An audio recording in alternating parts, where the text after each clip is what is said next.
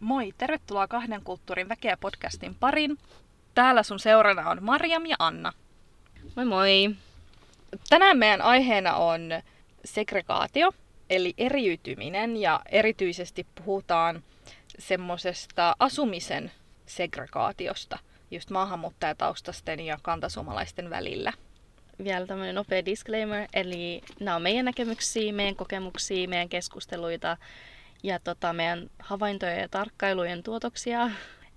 Ja mä lisään vielä sen verran, että, että nämä kokemuksetkin on tullut niin kuin meidän työn kautta ja me ollaan myös haastateltu, että taustatyötä ollaan vielä tehty. Ja pyritään siihen, että me ei yleistetä. Joo, ja me haluttaisiin keskittyä tässä erityisesti maahanmuuttajataustasten niin kuin näkökulmaan. Että tosi paljon puhutaan siitä, miten niin kuin eri asuinalueiden eriytyminen on huonoa ja ei sitten jotenkin nähdä sitä, että miksi kuitenkin maahanmuuttajataustaiset jää sellaisille alueille, että mikä siinä on, että halutaan jäädä niihin alueisiin. Että just se näkökulma haluttaisiin tuoda tässä esiin. Niin, niin tota, no mitä jos sä avaisit vaikka vähän sitä segregaatioa, että mitä se kattaa? Tai mitä se tarkoittaa niin kuin käytännössä? No se voit siis tarkoittaa aika moni eri juttuja, siis sehän on vaan tosi hieno sana, mitä käytetään niinku, e, semmoisella niinku eriytymisellä ja vaikka että just, että mitä eroa on naisilla ja miehillä ja esimerkiksi eri asuinalueilla. Ja nyt me just keskitytään siihen, esimerkiksi rikkaat, köyhät ja keskituloiset, kun niillä on omat asuinalueet. Ja just sitten on myös sit nämä maahanmuuttajat, että miksi heillä sitten on omat asuinalueet. Sitten voisi vähän niin kuin mä mietin myös sitä, että onko niinku, segregaatio niinku luonnonlaki vai onko se valinta.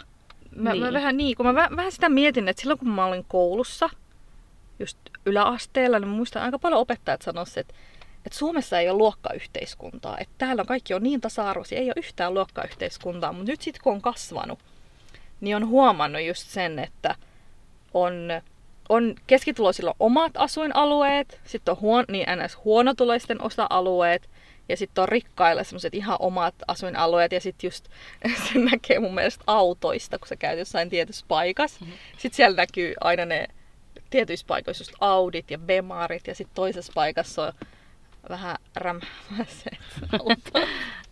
no siis, en mä tiedä, mun mielestä sen kun mä olin ala joo, meilläkin opettajat painotti sitä, että ei ole luokkayhteiskuntaa ja yläasteella vielä sitä jatkettiin. Mutta nyt kun mä oon sosiaalialalla, ihan täyttä puppua. Sori vaan. Mutta siis ei todellakaan, siis Suomessa todellakin elää luokkayhteiskunta. Ja mun mielestähän se on vahvistunutkin nykyään. Joo, joo. Et ehkä sitä ei ollutkaan silloin, kun me oltiin nuorempia, pienempiä. Tai sitten se ei vaan näkynyt, mä mietin. Niin. Mutta kyllä niin kuin mun mielestä nytte. Joo. Kyllä se ehdottomasti joo. on vahvistunut, että todellakin niin kuin näkyy, että missä ne rikkaat asuu, missä ne köyhemmät asuu. Niin, mutta onko se siis onko se sitten sillä lailla, että ihmiset on valinnut, että kun mä oon nyt huonotulonen, niin mä muutan tonne? Vai onko se vaan sitten se, mitä sä mietit? Niin, no sillähän sä voi päättää, että mihin perheeseen sä synnyt tai että synnyksä siihen luokkaan vai valiksa sen luokan. Mutta ihminenhän voi aina valita oman reitin, Joo. minkä suunnan se ottaa. Mutta sitäkin tukee just se, mitä se lapsuudessa on tapahtunut, mikä se, mm. miten sitä potentiaalia on tuettu siellä Joo. Niin kuin ympäristössä. Niin, en mä tiedä. En mä tiedä. Joo, se on kyllä niin kuin jännää, että sitä voi niin kuin pohtia ehkä jokainen itekseen. Että... Ja siis siinähän on tosi, mon... tosi mä luulen, että se on varmaan aika laaja se vastaus. On joo, on. No. Ehkä jokokin on tehnyt hienon tutkimuksen tästäkin. Joku voi vinkata meille se olisi mielenkiintoista. Mutta tosiaan nyt ehkä just... Tai pura... siihen, niin, niin. siihen liittyy niin moni tekijä, niin kuin, että onko sun töitä tai miten sun opiskelut ja Miten sun muu. vanhemmat. Ja ainahan on niitäkin, jotka niin kuin esim. syntyy vähän huon, tai niin kuin semmoiseen perheeseen, missä niin kuin ne lähtökohdat ei ole ehkä niin hyviä. Tai siis semmoinen ihminen, niin kuin, ketä on elänyt semmoisella hyvällä alueella ja kaikki on ollut niin hyvin ja ehkä täydellistäkin, mutta sitten niin elämä ei ole. Joo. Lopputulos onkin sitten jotain muuta. Joo. Et niin moni tekijä, että mm. ehkä ei ole niin, niin kuin yhtä vastausta tai semmoista. Joo, mä oon kyllä samaa mieltä, että se on varmaan ihan tosi laaja itsestään jo se vastaus. Joo, mutta palataan tähän meidän aiheeseen, eli miksi maahanmuuttajataustaiset ja kantasuomalaiset asuu vähän eri asuinalueilla, niin siihen vaikuttaa aika paljon noin kaupungin vuokra-asunnot. Että jos miettii, missä paikoissa on kaikkein eniten kaupungin vuokra-asuntoja, niin siellähän asuu niitä maahanmuuttajataustaisia. Ja sitten siellä asuu tosi paljon, miten sen muotoilisi, vähän huono-osaisemmat kantasuomalaiset. ei kaikki tietenkään. Sen mä haluaisin painottaa, että, painottaa, että niinku ei kaikki, mutta aika suurin osa ajautuu sellaiseen paikkaan asumaan, kun ne kaupungin vuokratalot on kuitenkin halvempia kuin sit yksityistä. Niin. Niin. No siis niin kuin se pitää tähän just sanoa, että sen takia, miksi siellä just asuu ne vähän huono-osaisemmat, on se, että siellä on ne tukiasunnot, mitä kaupunki tarjoaa, edullisemmat asunnot ja palvelut oikeastaan lähellä. Joo, useasti jo. sellaisilla alueilla, missä niin kuin on näitä kaupungin asuntoja. Joo. Joo, ja sitten kun siellä on sit aika paljon niitä muita maahanmuuttajataustaisia ja sitten äh, sit niitä suomalaisia ei kauheasti kohdata sillä tunneta, että ne saattaa olla vaan semmoisia hyvän päivän tuttuja, joita joskus moikataan, mutta sitten semmoiset niinku ystävät koostuu niistä muista maahanmuuttajataustaisista. Ja just kans, kun jotkut kokee, että suomalaiset on tosi kylmiä, vaikka niinku itse yrittää selittää, että ei ne oo, että sä oot vaan asut väärällä asuinalueella. et, et koetaan, että ne on tosi kylmiä, ei ne ole yhteisöllisiä, kun ei ne naapuritkaan moikkaa. Ja just maahanmuuttajataustaisten keskuudessa on tosi niinku tärkeitä ne naapuruussuhteet. Että mitä niinku just vaikka esimerkiksi kotimaassa on ollut tai sitten lähtömaassa, niin siellähän on tosi tärkeää, että on hyvät välit naapureihin ja on yhteisöllisyyttä. Niin, niin tai se, niinku, se yhteisöllisyys kantaa näitä mm. eri kulttuuritaustaisia. Joo. Se kantaa heitä, koska sitten tiedetään, että ei ole yksin. Joo just se, että kun ne muutkin sit maahanmuuttajataustaiset on yhtä sosiaalisia kuin itse ja, ja sitten kun mä oon kysellyt vähän ihmisiltä, niin sit joku on sanonut, että se on tosi kiva, kun sä meet semmoisella maahanmuuttajavoittoisella alueella, ja sitten kun sä itse meet niinku kadulle, niin sä heti näet ihmisiä. Ei se ole kuollut se paikka. Kun sit mä oon ollut semmoisen niin NS-keski tuloisten alueella, se on tosi kuolleen näköistä, että siellä saattaa olla semmoinen tosi hieno lasten puisto. Joo. Sitten siellä ei ole ketään. Ei aamulla, ei päivällä, edes keskipäivällä, ei illalla. Se on sillä niin kuin, missä kaikki ihmiset on. Niin sit se on kivaa. Ja jotenkin mielestä on tosi kiva, kun sä menet kadulle. Siellä on ihmisiä, jotka moikkaa sua. Ei ne välttämättä puhu samaa kieltä kuin sä, mutta se, että ne tulee, tulee niinku sun luo, sanoo moi, mitä kuuluu, miten menee, ää, on niinku kiinnostunut, mitä sä ajattelet, mitä sä mietit. Ja sitten se saattaa niin kuin näyttää samalta. Että joku kertoisi, että se on kivaa, kun on ihminen, joka näyttää vähän iteltä. Ettei kaikki vaan ole niitä toisen näköisiä, ettei vaan tule sellainen olo koko ajan, ettei kuulu joukkoon.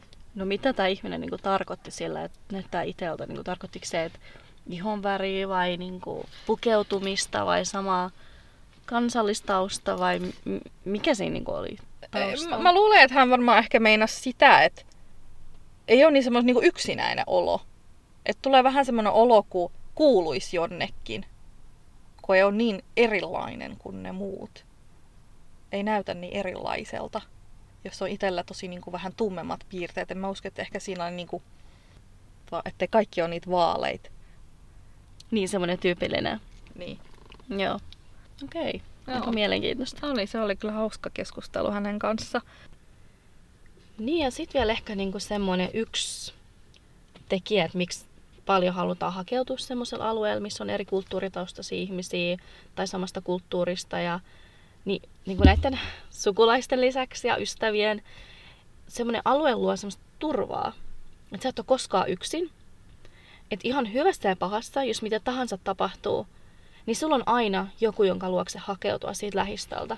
Joo, ja se on, se on tosi hassua, kun jotkut ajattelee, että jos sellaiset alueet on tosi pelottavia. Niin, että jos... Tai siis kantasuomalaiset ehkä ajattelee, että ne on pelottavia. Niin, eli se niin kuin, turva tulee sieltä yhteisöstä, kuten mä aikaisemmin sanoin. Se yhteisö kantaa sua. Sä meet ulos, sä näet tuttuja, sä tapaat tuttuja, sä ehdit moikata varmaan viisi ihmistä. Joo. ja, ää, niin, ja sitten tota, sä et ole yksin. Ehkä niin, kuin, niin hyvästä kuin pahasta, että... Joo, niin sit just esimerkiksi, että sulla on joku lappu, mitä sä et ymmärrä, sä meet kysyä joltain apua, tai sulla on joku auto. No esimerkiksi mulla kerran siis, kun mä olin tosi nuori, mä olin just ajokortti, ja mä ajattelin, että ei kyllä tämä bensa kestää vielä. Se ei todellakaan kestänyt, niin mä pysähdyn keskelle tietä. Nolo. Ja sitten kun mulla oli silloin vielä se keltainen auto, mä rakastin sitä keltaista Mr. autoa. Bean. Se oli kaikki sellaista Mr. Bean auto, se oli aivan ihana auto. Mä muistan sen. Muistan, se on mun lempiauto. Ai ai. Niin, niin sit se jäi keskellä tietä ja mä olin ihan hukassa. Sitten mä olin, että apua mitä mä teen, että kenelle mä soitan. Sitten mä ihan paniikissa. Sitten sit ohi meni kaksi semmoista aikuista miestä. Ne oli meidän isän tuttuja. Ne ei ollut saman maalaisia. Mun mielestä ne oli, ne oli varmaan niitä kosovalaisia. Ne oli tosi mukavia miehiä. Sinne vähän tuli siihen ja sitten ne oli, että hei me tunnetaan. Sä oot sen tytär. Sitten mä olin, joo, helppa mei. sitten ne, sit ne niinku, se oli siis tosi kevyt ja pieni auto, niin sitten ne vaan sen auton sinne läheisellä bensa-asemalla. Ja sitten ne auttos mua laittaa sinne bensaa ja sitten mä kiitin niitä. Mut just toi, että sit, et heti tuli joku auttamaan, niin se oli tosi ihana kokemus. No nimenomaan. Mieti, että jos heitä ei olisi ollut, niin sä olisit joutunut kuitenkin soittaa johonkin huoltoyhtiöön tai... Hinauspalveluun tai... Niin, ja mieti kuinka monta 100 euroa sä Öö. säästänyt kyllä siinä. Joo, mä oon Niin. ajanut siis ojaankin kerran. Okei, okay, Mar- no niin, Marjamilla on paljon näitä kokemuksia siis. Mutta siis tota, just, että jos miettii, että kun on näitä palveluita, esimerkiksi monitorit, niin esimerkiksi nämä matalan kynnyksen palvelut, joita ne tarjoaa, niin useastihan ne on tosi ruuhkautuneita. Mm. Että just, että kun halutaan kysyä apua Kelan papereista, sitten kun menee sinne, niin se on niin ruuhkautunut ja siellä on niin täynnä ihmisiä, että se jonottaminen alkaa kyllästyttää. Niin se on niin paljon helpompaa, että kun tietää, että on joku kaveri, joka vaikka osaa paremmin suomea, niin se on, asuu ihan siinä lähellä. Sä, tai sä vaan pirautat, että hei, voiko mä tulla viideksi minuutiksi sinne. Ja sitten sit me selvitetään joo. se paperi ja sitten se on siinä. Joo. Ja turvaa ehdottomasti myös luo se, että, että jos käy jotain, jotain, joku hyökkää, joku kiusaa, oli se sitten kuka tahansa, niin se apu on oikeasti tosi lähellä. Mm. Sä heti saat jonkun kiinni tai siellä on oikeasti ihmisiä, jotka pysähtyy, että hei mitä sul on tapahtunut tai mitä tässä tapahtuu. Ja heti joku soittaa, ehtii jo soittaa siinä vaiheessa puhelun poliisille ja et sä, niin, et sä jää yksin yks, niin kuin käsittelee sitä tilannetta, että ehdottomasti on ihmisiä, jotka on myös huolissaan susta. Niin, että se on hyvä, että sit sieltä tota, ajatellaan, että joku muu ehtii soittaa poliisin. Ja siinä vaiheessa, kun poliisi tulee, niin ehkä mahdollisesti saatu jopa jotenkin hallintaakin se asia tai se tilanne. Mm. Mm. Siitä on paljon hyvää. Et periaatteessa tämä on vähän niin kuin semmoinen, se yhteisö siellä osa-alueella, niin se on kuin pieni kylä keskellä kaupunkia. Joo. Ja just se, että sitten nämä ihmiset asuu kaikki yhdessä. Just niissä kaupungin vuokra-asunnoissa. Ja siis Suomessahan niin kuin jokainen voi asua siellä, missä huvittaa. Et Suomessa ei ole sellaisia, että sä et saa asua täällä tai tuolla, niin sehän on niin kuin perustuslain vastaista, että sä kiellät jotakuta asumasta siellä, missä haluaa. Sitten tosi paljonhan yritetään just, tai tosi paljon niin kuin yritetään saada niin kuin maahanmuuttajataustaiset asuu eri alueilla. Mutta sitten ei ihan niinku ymmärretä, että miksi ne ei sit oikein jää sinne alueelle. Just niinku hajautettuna. Ja siis onhan myös, myös niinku tässä meidänkin kaupungissa, niin täällä on myös arvoalueilla kyllä kaupungin vuokra-asuntoja aika vähän.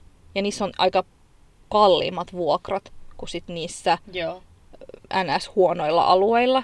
Niin sit sen takia ehkä sinne ei kaikki niinku mee, mä luulen. Mutta sitten ehkä niinku keskusta on mun mielestä poikkeus. Joo. Joo, kun keskustassa siellä asuu ihan superrikkaat semmoiset julkikset ynnä muuta. Ja sitten ne köyhät opiskelijat soluasunnois. Ja keskusta on kyllä niin kuin tutkitusti täällä turvattomin alue. niin se on tosi jännää, että sit niinku sitä keskustaa ei nähdä niinku pelottavana. Mutta sitten semmoiset alueet, missä on tosi paljon maahanmuuttajataustaisia, koetaan turvattomina. Mutta se ei johdu niistä maahanmuuttajataustaisista, vaan ajatellaan, että, että siellä on tosi paljon niinku alkoholista ja narkomaaneja rikollisuutta, vaikka se on sitten ihan niinku toisinpäin. Eli tästähän on tehty tämmöinen tutkimuskin tämmöisestä maahanmuuttajataustaisesta ää, lähiöalueesta. Ja se, miksi että ihmiset ei ole halunnut muuttaa sinne, on johtunut siitä, että se aluehan on ollut tunne, tunnettu alkoholeista ja ää, näistä aineiden käyttäjistä, mutta ei maahanmuuttajista. Et ne maahanmuuttajat ei ole ollut se syy. vaan se, että siellä on ollut nämä, nämä käyttäjät. Joo, ja sitten jo, joillakin maahanmuuttajilla on semmoinen käsitys, että se johtuu kyllä niistä maahanmuuttajista, että miksei sinne haluta. Niin. Joo, niin mun mielestä se on tosi jännä, että mistä se niinku ajatus että se on tullut. Se, että sit siellä alueilla asuu niitä ehkä huono-osaisempia kantasuomalaisia, jotka on ajautunut semmoiselle niinku aika huonoille teille niin sanotusti, niin se aiheuttaa sen, että sit joillakin on tosi huono kuva suomalaisista. Et ainoat sellaiset, ainoa semmoinen kosketus muihin suomalaisiin on koulun kautta ne aikuiset tai joku viraston työntekijä. Joo. Mutta siinä on se ongelma, että nehän on niinku valtasuhteita. Että se ei ole semmoista tasavertaista niinku ystävyyttä. Että sellainen niinku, aika monella puuttuu sellainen niinku suomalainen kaveri niin sanotusti. Mutta just niin, esimerkiksi on nämä, jotka on tullut just Suomeen, niin oikeasti, että ainut suhde suomalaisiin voi olla se, että ne käy jossain virastossa. Se voi olla oikeasti niiden ainut kontakti. Ja sehän niinku ruokkii sitä segregaatio pahimmillaan. Joo, se on Et että ei niin. mitään muuta kontaktia, se on, niinku, se on tosi iso menetys. Joo, sitten jotenkin ajatellaan, että en mä edes halukkaan muuttaa tonne, missä on paljon suomalaisia, kun ne on semmosia kylmiä ja tosi outoja. Niin, tai ei edes niinku ajatella, että se voisi olla vaihtoehto. Mieluummin pysyn täällä, missä on tuttua ja turvallista. Joo, ja sitten mä haluaisin ehkä puhua niistä nuorista, jotka sitten kasvaa tällaisessa ehkä maahanmuuttajavoittoisissa paikoissa. Niin ja sullahan on kokemusta tosi paljon niinku nuorista Joo, siis mähän viime... viime... työn puolesta. Niin... Joo. Siis mähän viimeksi selitin sitä, että mähän on niinku ammatiltani sairaanhoitaja, mutta semmoisia NS-perinteisiä sairaalahommia mä en ole tehnyt nyt moneen vuoteen. Et mä olen, mä teen siis nuorten parissa töitä. Ja siellä niissä nuorissa ne koostuu kantasuomalaisista ja maahanmuuttajataustaisista nuorista.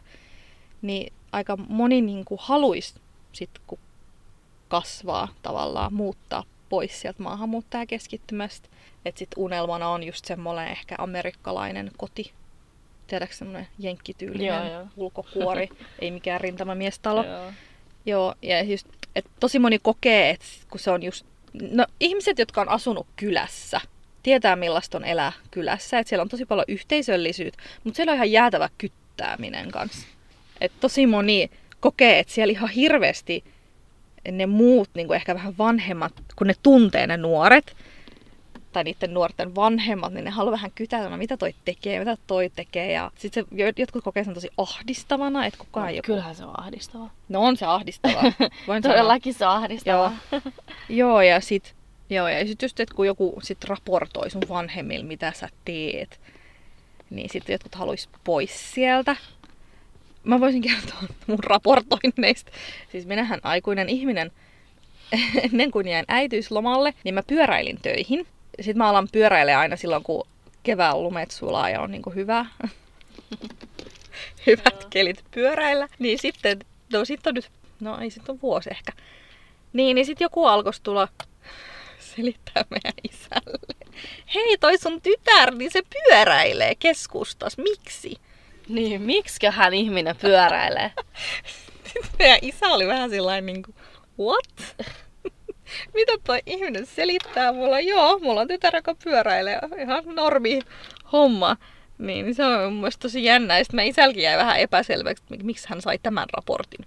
Joo, mutta just tollasta, että ei, ei sun tarvitse tavallaan tehdä mitään, että joku tulee selittää, että hei mä näin sun lapsen siellä, täällä ja tuolla. Joo. No joo, on toi aika jännää kyllä. On sen kyllä ihan jäätävä jännä. Joo, Mitä iskä sanoi? Se oli ihan sillä joo. Okei. Okay. Aikuinen ihminen pyöräilee, jos haluaa. Mutta toisaalta ehkä voidaan vähän taustottaa tätä siinä mielessä, että et ei ole kauhean tyypillistä ehkä nähdä niinku huivipäinen pyöräilemässä. Tai silloin ei ollut. Joo, nyt on, mä oon huomannut, että silloin kun mä aloin pyöräilemään, niin alkoi alkoi tulla vähän muitakin, jotka, joilla oli huivi ja sitten ne pyöräili. Joo. Mutta silloin mä huomasin, että ehkä kaikkein eniten ne muut maahanmuuttajataustaiset tuijotti, että kuka tuolla menee. Että aika vähän niin kuin kantasuomalaiset jäi ihmettelemään. kuka No ei, se on ihan normaali kuule pyöräillä. Mutta mä luulen vaan, että ihmiset haluaa hirveästi tietää, että ketä toi on ja Joo. just, että missä, missä se menee. Mutta mä luulen, että silloin se oli kyllä vähän erikoisempi näky. Joo, Mun mielestä tää parin vuoden aikana siis on tullut niin paljon joo. enemmän. Se on et- hyvä juttu. Mut Please aikaisemmin- ihmiset pyöräilkää. Joo. Mutta silloin se oli kyllä vielä semmoinen. Mm. Mutta se on vaan hyvä, että se asia on edistynyt. Joo. Joo. Joo, ja sitten jotkut nuoret, sit, kun ne pääsee itsenäiseen elämään, niin ne lähtee niin kauas kuin ikinä vaan pystyy sieltä NS-mamu keskittymästä. Tai sitten ne jää tänne. Tai sitten ne jää tänne. Mutta ei se tarkoita, että se jääminen on jotenkin vienyt heitä taemmas, mutta Mm. Joo, mutta mä luulen, että kun no- tosta, niinku, tästä aiheesta nuoret ja sitten niiden asuminen tällaisissa maahanmuuttajavoittoisissa paikoissa, niin puhutaan siitä niinku myöhemmin syksyllä. niin, tää on kyllä niin laaja aihe. että- Joo, tästä on niin paljon puhuttavaa. Siihen siis vaikuttaa niin moni eri asia ja niin Joo. se on sitten jo ihan Joo, Oma. Pysykää ehdottomasti kuulolla. Joo. Joo, ja just se, että kun asutaan niillä maahanmuuttajavoittoisilla alueilla, ei nähdä niin paljon äh, sellaisia keskiluokkala- keskiluokkaisia suomalaisia tai näitä rikkaampia suomalaisia. Ja sitten sit semmoinen niinku keskiluokkainen suomalainen on niinku tosi vieras käsite. Se, että on talo, mies, lapset, koira, omistusasunto, niin sellaisia ihmisiä ei niinku ehkä tapaa niin paljon. Vaikka kyllä tosi monessa myös semmoisessa NS-lähiöalueella kyllä on niinku paljon omistusasuntoja, mutta sitten ne piirit on niin erit. Tai mä luulen, että Joo. ne on niin erit. Et... Joo, ja sitten kun uh, suomalaisilla on semmoiset niinku rintamamiestalot, mist, mitkä on niinku semmoisen skandinaavisen visuaalisuuden mukaisia. Ja no, ainakin kurdit rakastaa blingei kotei. Tiedätkö Joo, tai semmoisia näyttäviä ja koristeellisia. Joo. Ja mä myönnän, mä itsekin vähän syyllistyn siihen. Ai jaa! Annan koti on kyllä niin ihana blinget. no en tiedä, onko se niin blingi, mutta on se vähän välillä. on joo. Joo, mut joo.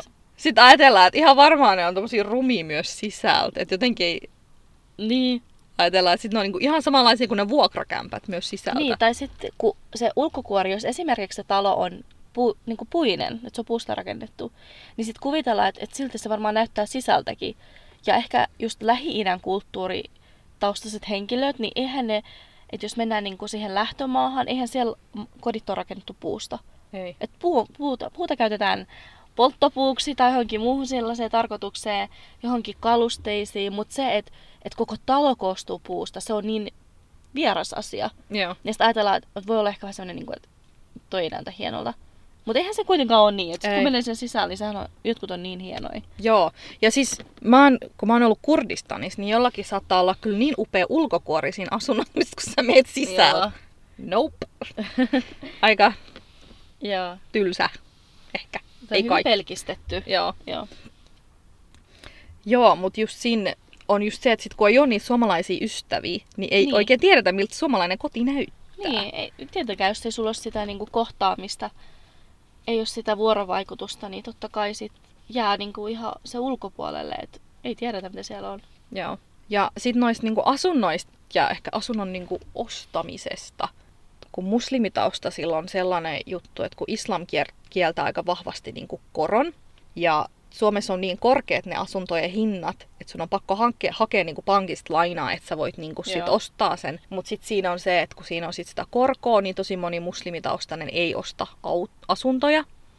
Että sitten tavallaan sit siellä kotipuolessa tai siellä lähtömaasta, mistä on niinku vanhemmat tai itse tullut, niin siellä asunnot niinku on sellaisia, että ihminen pystyy keräämään ne rahat koko Että semmoinen niinku isokin asunto saattaa maksaa niinku, tai 70 000 eu- euroa, niinku euroissa ehkä, tai onko se dollareita sitten sillä. Niinku, ihmiset puhuu siellä dollareista aina euroista. Niin sit just se, että se saattaa maksaa just jotain 70 000 euroa semmoinen niinku, asunto, oma kotitalotyylinen. Mutta sitten Suomessa on joku 300 000. Mä mietin, että kyllä aika moni nykyään myös ostaa kyllä. Joo, kyllähän nyt se on Joo. lisääntynyt se ostaminen, mutta Se, että sitten miltä alueelta niitä ostetaan. joo, Niin. niin se on ehdottomasti sit sieltä, sieltä yhteisön alueelta just se keskittymä, missä niitä Mm. Niin, se on niitä tuttuja, jotka voi tulla niin, kylään. ystävät, ja... sukulaiset. Joo. Että ei haluta kauhean kauas mennä, Mm. koska niin, miksi poistua sieltä, missä on hyvä olla. Ja eihän siinä oikeastaan ole mitään vikaa, että se on ihan fine. Niin. Ja ehkä myös se, että sit kun joku maahanmuuttajataustainen on töissä, niin todennäköisemmin on ehkä aika moni sit taas on sellaisella niin matalapalkka-aloilla.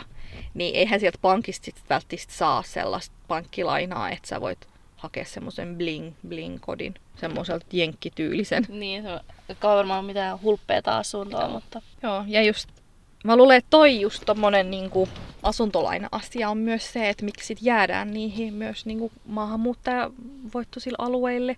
Että ei, halut, ei, ei ostella niitä taloja, mutta sitten ei ole välttämättä varaa ost, niinku maksaa semmoista tosi kallista vuokraa. Joo, mutta mitä mieltä sä oot Anna näistä, mitä me ollaan keskusteltu?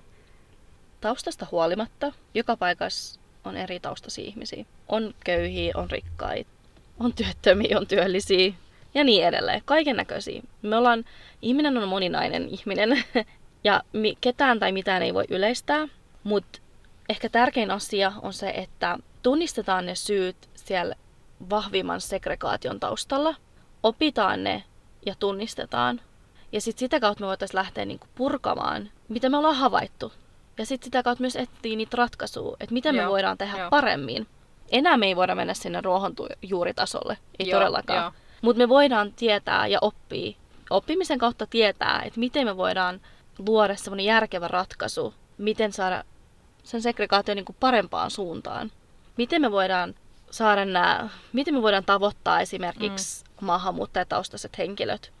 Ja mitä mä oon oppinut, niin ainakin osallistaminen, se, että ehdottomasti tämä osallistaminen on kaikista niin kuin se avain siihen. Joo, että joo osallistamisen kautta tavoittaminen. Ja sitten siitä, että miten me niinku tavoitetaan, miten me saadaan nämä ihmiset mukaan, on se, että oikeasti käyttää sellaista selkokieltä.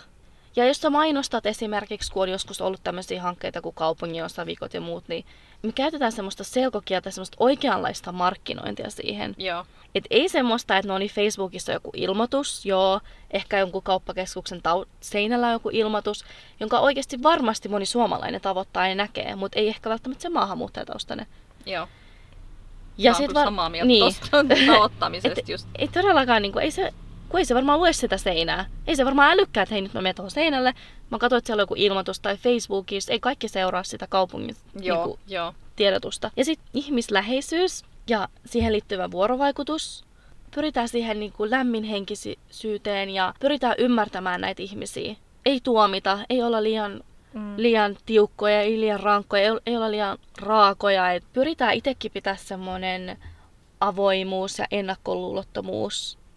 Joo, että tavallaan että se ei tuu, että mä olen nyt tässä tää parempi ja tiedän kaiken ja mä tuun niin. nyt sanele sulle mm, nämä säännöt. Nimenomaan. Ja just se vuorovaikutuksesta sen verran, että, että uskalletaan ja ollaan rohkeita ottaa yhteyttä. Että täällähän on niinku, mun mielestä tämä kaupunki, missä me ollaan, on järjestänyt tosi hyvin niin kuin jokaiselle kaupungin osa-alueelle erilaisia konsertteja, tapahtumia ja ihan semmoisia ilmaisiakin tapahtumia.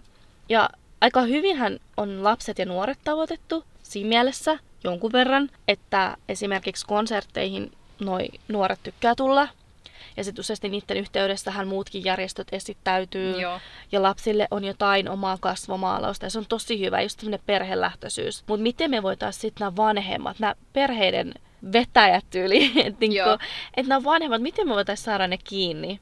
Miten me voitaisiin saada ne ymmärtämään ja lähtemään mukaan, että okei, heillä on sitä keskinäistä yhteisöllisyyttä, mutta miten se lähtee suomalaisten kanssa siihen mukaan? Joo, tuohon mä ehkä haluaisin lisätä sen, että sit vaikka niinku järjestetään just naisille toimintaa tai miehille toimintaa, niin aika monella maahanmuuttajataustaisella on myös niin suurperhe. Joo. Niin sitten kun kysellään, että voinko mä tuoda mun lapsen mukaan, niin sit vastaus on ei.